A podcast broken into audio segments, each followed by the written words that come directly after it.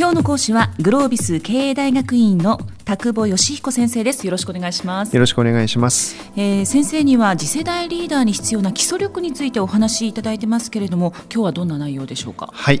えー、今日は仮説を立てるという話をしていきたいというふうに思っています。仮説ですか？はい、はい、えー、世の中にはですね仮説思考っていうような言葉があったりとか、ええ、まあ、そういうタイトルの本なんかもあったりしますけども、はい、えー、仮説を持つということはものすごくやっぱりビジネスの上では大事な話になるんですね。そうなんですね、はい、でどういうことかというと仮説っていうのは例えば何かある課題を自分が抱えてしまった時にああかなこうかなっていう本当に自分なりの仮の説仮の答えみたいなものを持ってみようってそんな話なんです。イメージすると。イメージするということですね。はい、例えば、えー、皆さんがどこかの電機メーカーに勤められていて新しく作った例えばまあエアコンでも洗濯機でも何でもいいんですけども、はい、まあ、なんか売り上げが好調だったのが急になんか起こってしまったと、うん。えー、いうようなことにこう直面したとしましょうか。ええ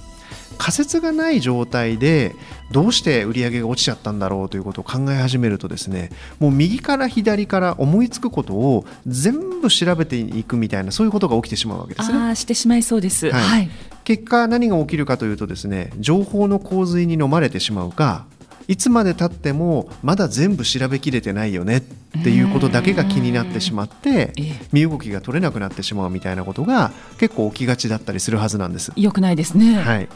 そこで大事なのが仮説ということになります。はい、具体的にはこんなイメージです。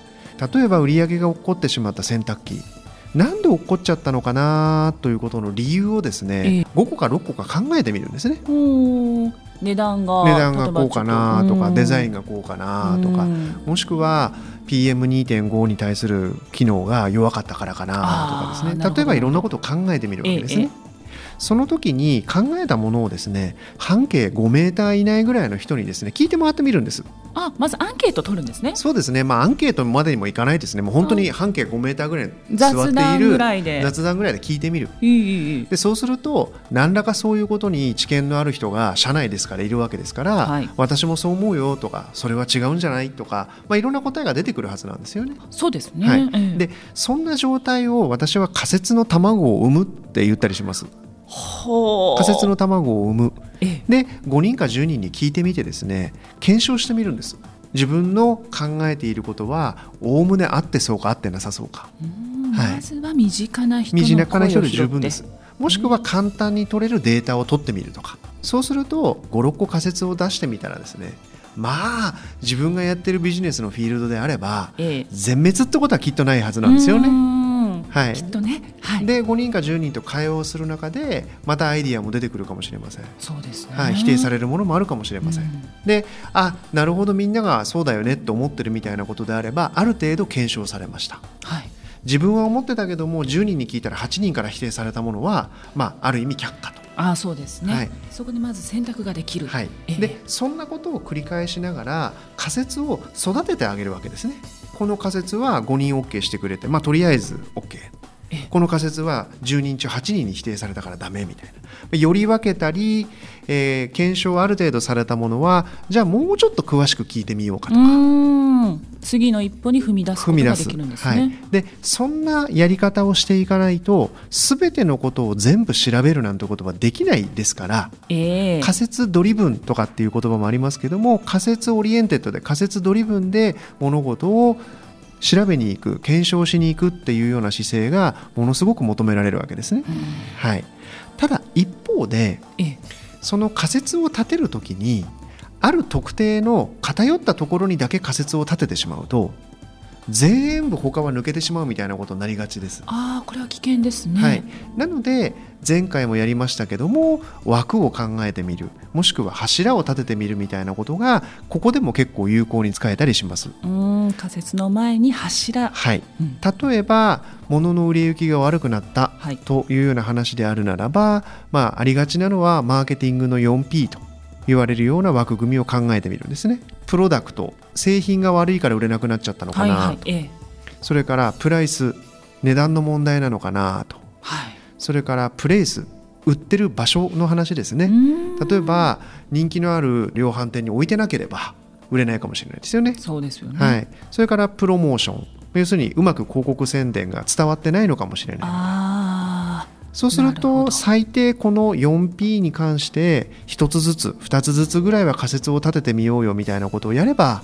ある程度全体感を持った仮説を作りながら、えー、話を進めていくことができますよねと。そうですよ、ね、はい、でこれがいやいつまで言っても全部の仮説じゃないですよねとか。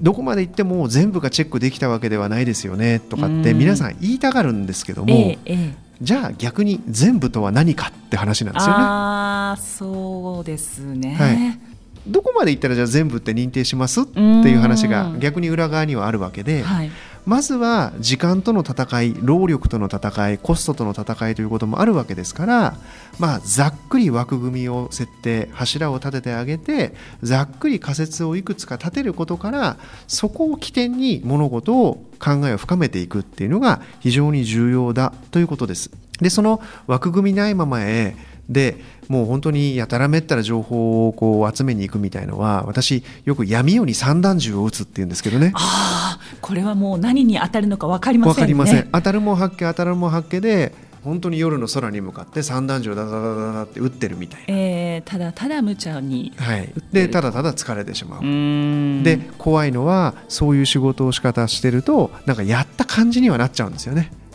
仕事した感みたいなものが出ちゃう可能性があるので、ええ、ちゃんと仮説を持ってちゃんとああかなこうかなそしてそれを周りの人に調べてあの聞いてみてそんなことを繰り返していただけるといいかなと思います。えー、それでは先生今日のまとめをお願いします。はい、えー、ある課題に何か解決に向かう際にはですねやはり前回と同じようにまず枠組みを切ってみる。柱を立ててみる。そしてその柱ごとにああかなこうかなという仮説を作ってみてその仮説を、えー、あるデータ、えー、インタビューそんなものを使いながら、えー、検証してダメなものはダメいいものはいいという形でその仮説を育てていきながら物事に対する、えー、解決策を見出していっていただきたい、えー、今日はそんな話をさせていただきました。今日の講師はグロービス経営大学院の田久保義彦先生でした。ありがとうございました。ありがとうございます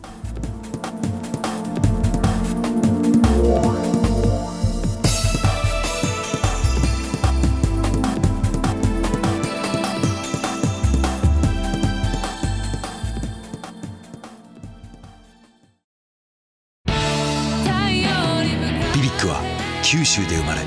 九州の人たちに光を届けています。九州のお客様が光り輝くように。それが QTnet の変わらない思いです。キラキラつながる QTnet。